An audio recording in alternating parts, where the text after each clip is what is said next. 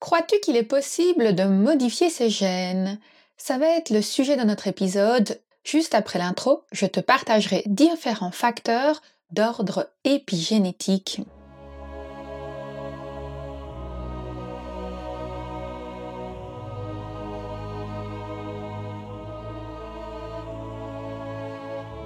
Bienvenue sur le podcast Métasensoriel, un espace qui allie science et spiritualité conscience et subconscience, visible et invisible, afin de vous emmener à la conquête d'une vie pleine de sens. Ensemble, nous explorons toutes les dualités de l'univers qui nous poussent vers une meilleure connaissance de nous-mêmes, des autres et de notre environnement. Je m'appelle Aurélie, je suis bio-ingénieure de formation et fondatrice de l'aromacantisme. Scientifique de l'esprit et spirituelle de cœur, j'entremêle savoirs ancestraux et pratiques modernes pour vous reconnecter à l'univers de tous les possibles. Chaque semaine, je vous mets au défi d'affiner votre intuition pour mieux écouter, comprendre et ressentir les énergies de la nature. Installez-vous confortablement et profitons ensemble de ce nouvel épisode. Quand je repense à mes études secondaires, ce sont généralement les cours de mathématiques, de biologie, de chimie, de physique qui reviennent en mémoire en priorité parce que c'était ceux qui me passionnaient le plus. Et tout particulièrement, je me souviens d'un cours de biologie où le prof avait passé la moitié de la leçon à essayer de nous faire deviner quel était l'objectif de tout être humain, de toute cellule, de tout organisme vivant sur Terre. Et on avait donné plein de réponses différentes, mais il n'y avait jamais rien qui ne le satisfaisait. Et puis il est arrivé par lui-même à la conclusion de dire que notre seul objectif sur Terre, c'est de transmettre notre ADN. C'était un prof que j'admirais énormément. C'était un de mes profs préférés avec celui de mathématiques. Mais ce jour-là, j'ai eu le sentiment que ce n'était pas la vraie vérité, qu'il manquait une certaine information dans ce qu'il disait et que pour moi, la vie avait un autre sens ou un sens plus profond. Mais il n'empêche que je suis restée passionnée par la génétique, je me suis beaucoup intéressée à l'amélioration végétale et dans toutes mes quêtes et mes recherches par rapport à tout ça, j'ai aussi évidemment fini par croiser le champ de l'épigénétique. Et c'est là que j'ai découvert qu'il y avait encore une autre vérité que celle que mon professeur m'avait partagée à l'époque. Je vous la dévoilerai à la fin de cet épisode. Mais avant ça, je vous propose de redéfinir ce qu'est l'épigénétique et de découvrir différents facteurs d'ordre épigénétique qui influencent notre ADN. Si on revient à l'étymologie du mot épigénétique, on a la notion de épi. Épi, ça veut dire ce qui est au-dessus, ce qui est en haut. Si on pense à un épi de blé, c'est vraiment la tête de l'épi de blé. Et puis si on s'intéresse au terme génétique, celui-ci fait référence à la notion d'aptitude à procréer. Donc, épigénétique, c'est tout ce qui est au-dessus de l'aptitude à procréer d'une certaine façon. Et si on traduit ça un peu dans une définition plus euh, commune telle qu'elle est partagée aujourd'hui dans le monde scientifique, l'épigénétique s'attache à étudier toutes les modifications dans l'activité des gènes qui peuvent être transmis de génération en génération, et ce indépendamment de l'ADN. L'épigénétique s'intéresse à étudier et à comprendre tous les mécanismes qui vont se transmettre de génération en génération, mais qui sont indépendants de l'ADN ou qui influencent cet ADN. Donc on a tendance à dire qu'on reçoit l'ADN de nos parents, mais au-delà de cet ADN, on reçoit aussi tout un champ d'informations d'ordre épigénétique et on a aussi, nous, une aptitude à modifier notre ADN et le comportement de notre ADN grâce à des mécanismes épigénétiques. On ne va pas rentrer ici dans un cours de génétique, on aura l'occasion d'approfondir toutes ces notions de génétique et d'épigénétique dans le cadre de la formation sur le programme Super Radiance de l'aromacantisme.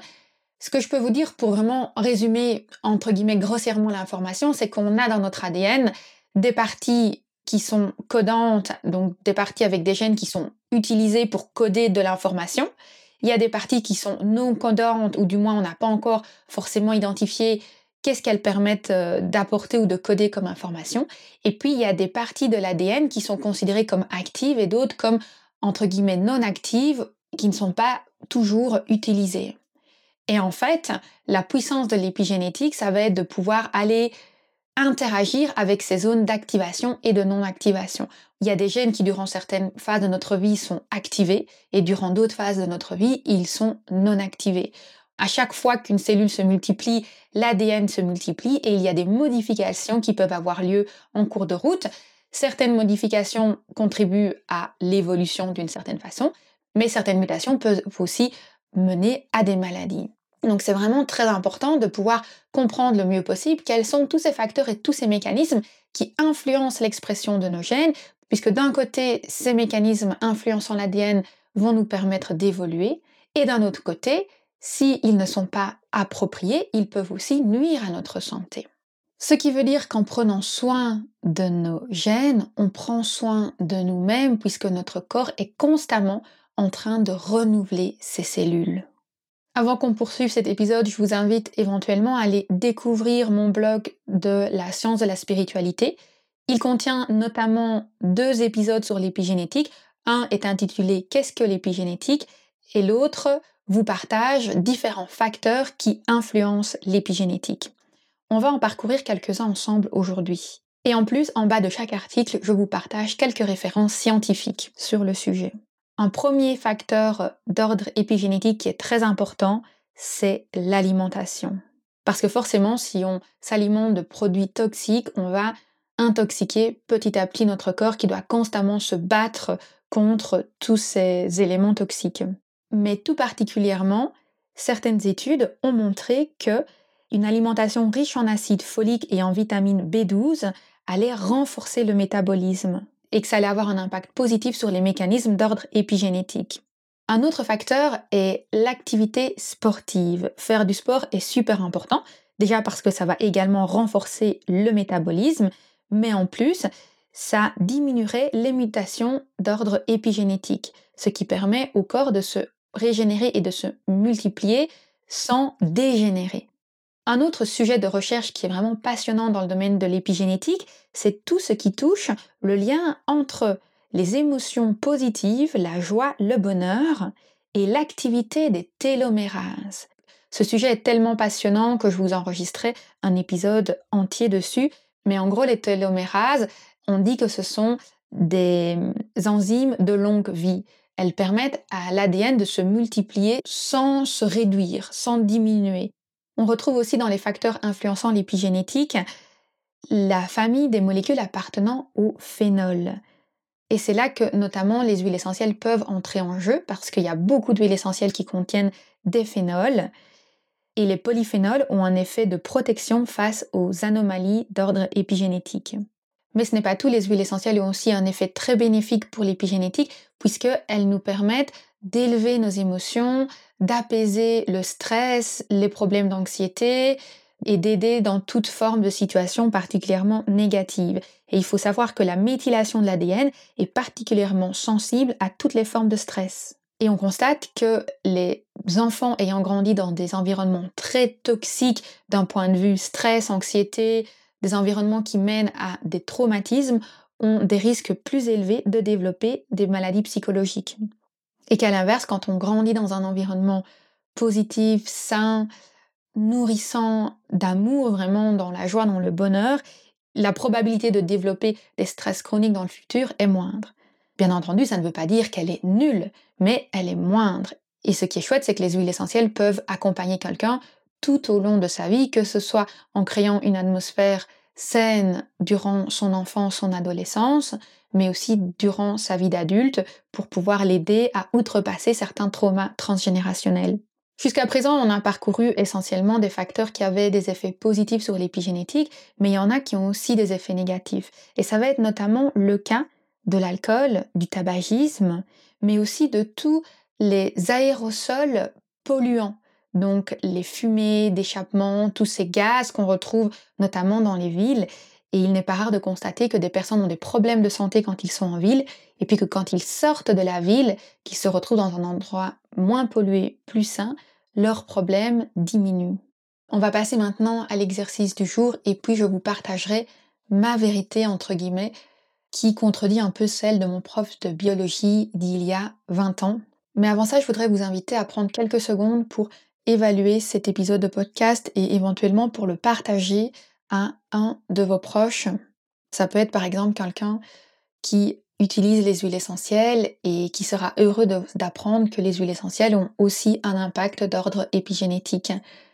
Mon objectif avec le podcast, c'est véritablement de transcender les dogmes de la société, d'aller au-delà de nos conditionnements, de pouvoir reprogrammer notre subconscient et de permettre à tout un chacun d'être sensationnellement lui-même.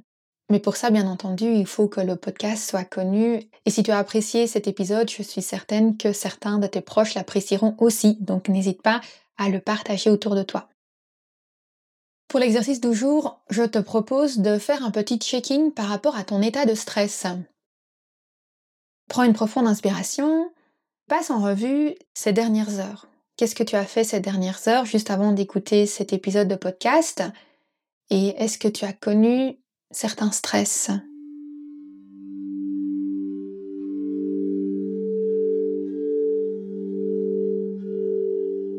Expire doucement. Reprends une autre inspiration et maintenant observe ta journée d'hier. Quels sont les facteurs qui ont été source de stress pour toi hier?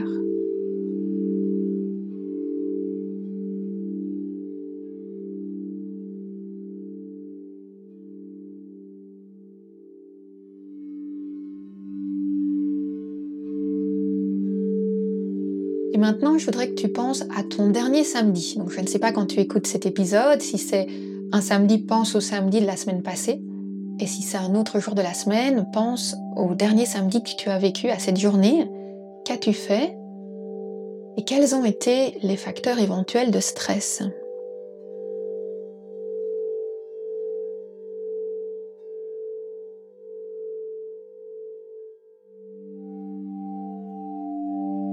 À nouveau, prends une profonde inspiration et visualise le mois dernier.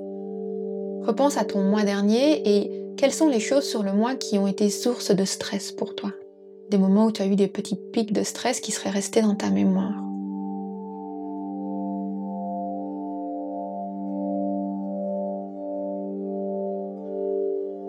Et à présent, je t'invite à, à, prendre une autre profonde inspiration et à penser à l'année dernière l'année dernière, quels ont été les moments de stress qui t'ont parcouru, qui t'ont animé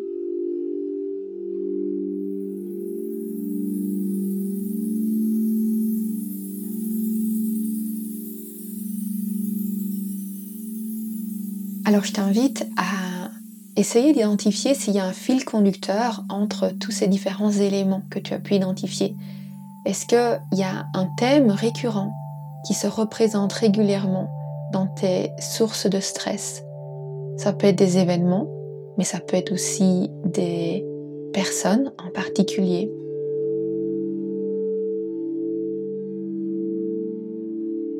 Et pose-toi la question de qu'est-ce que tu pourrais faire pour limiter ces stress, pour les transformer.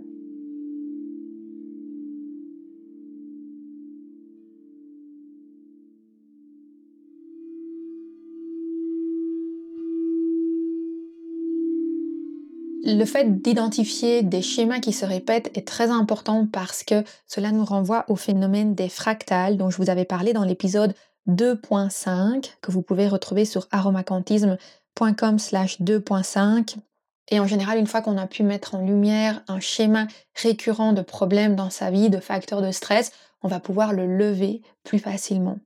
Et tout en vous disant ça, je prends conscience que j'ai oublié de vous mentionner un outil très important pour influencer l'épigénétique, c'est la méditation. Donc la méditation a aussi la capacité d'influencer les mécanismes d'ordre épigénétique.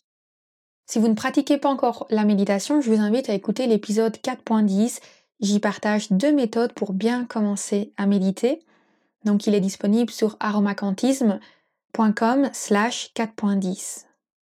Et pour terminer, je vous dévoile donc ma vérité par rapport au sens de la vie d'une certaine façon du moins d'un point de vue biologique. Mon prof avait dit que le but de tout organisme vivant était de, transmettre son ADN et ses gènes, mais moi je pense que le but de tout organisme vivant est plutôt de faire évoluer ses gènes, de faire évoluer son ADN et que cela contribue également à l'évolution de la conscience universelle. Et si vous avez envie de pouvoir faire évoluer votre propre conscience, de faire évoluer vos champs énergétiques, de faire évoluer votre génétique, je vous invite vivement à vous inscrire au programme Super Radiance. L'intention qui est au cœur de ce programme est véritablement de vous aider à transcender vos conditionnements, à reprogrammer votre subconscient et à vous permettre de devenir les artisans et les artisanes de votre propre destinée. Les inscriptions sont ouvertes sur aromacantisme.com slash super radiance aromacantisme.com slash super radiance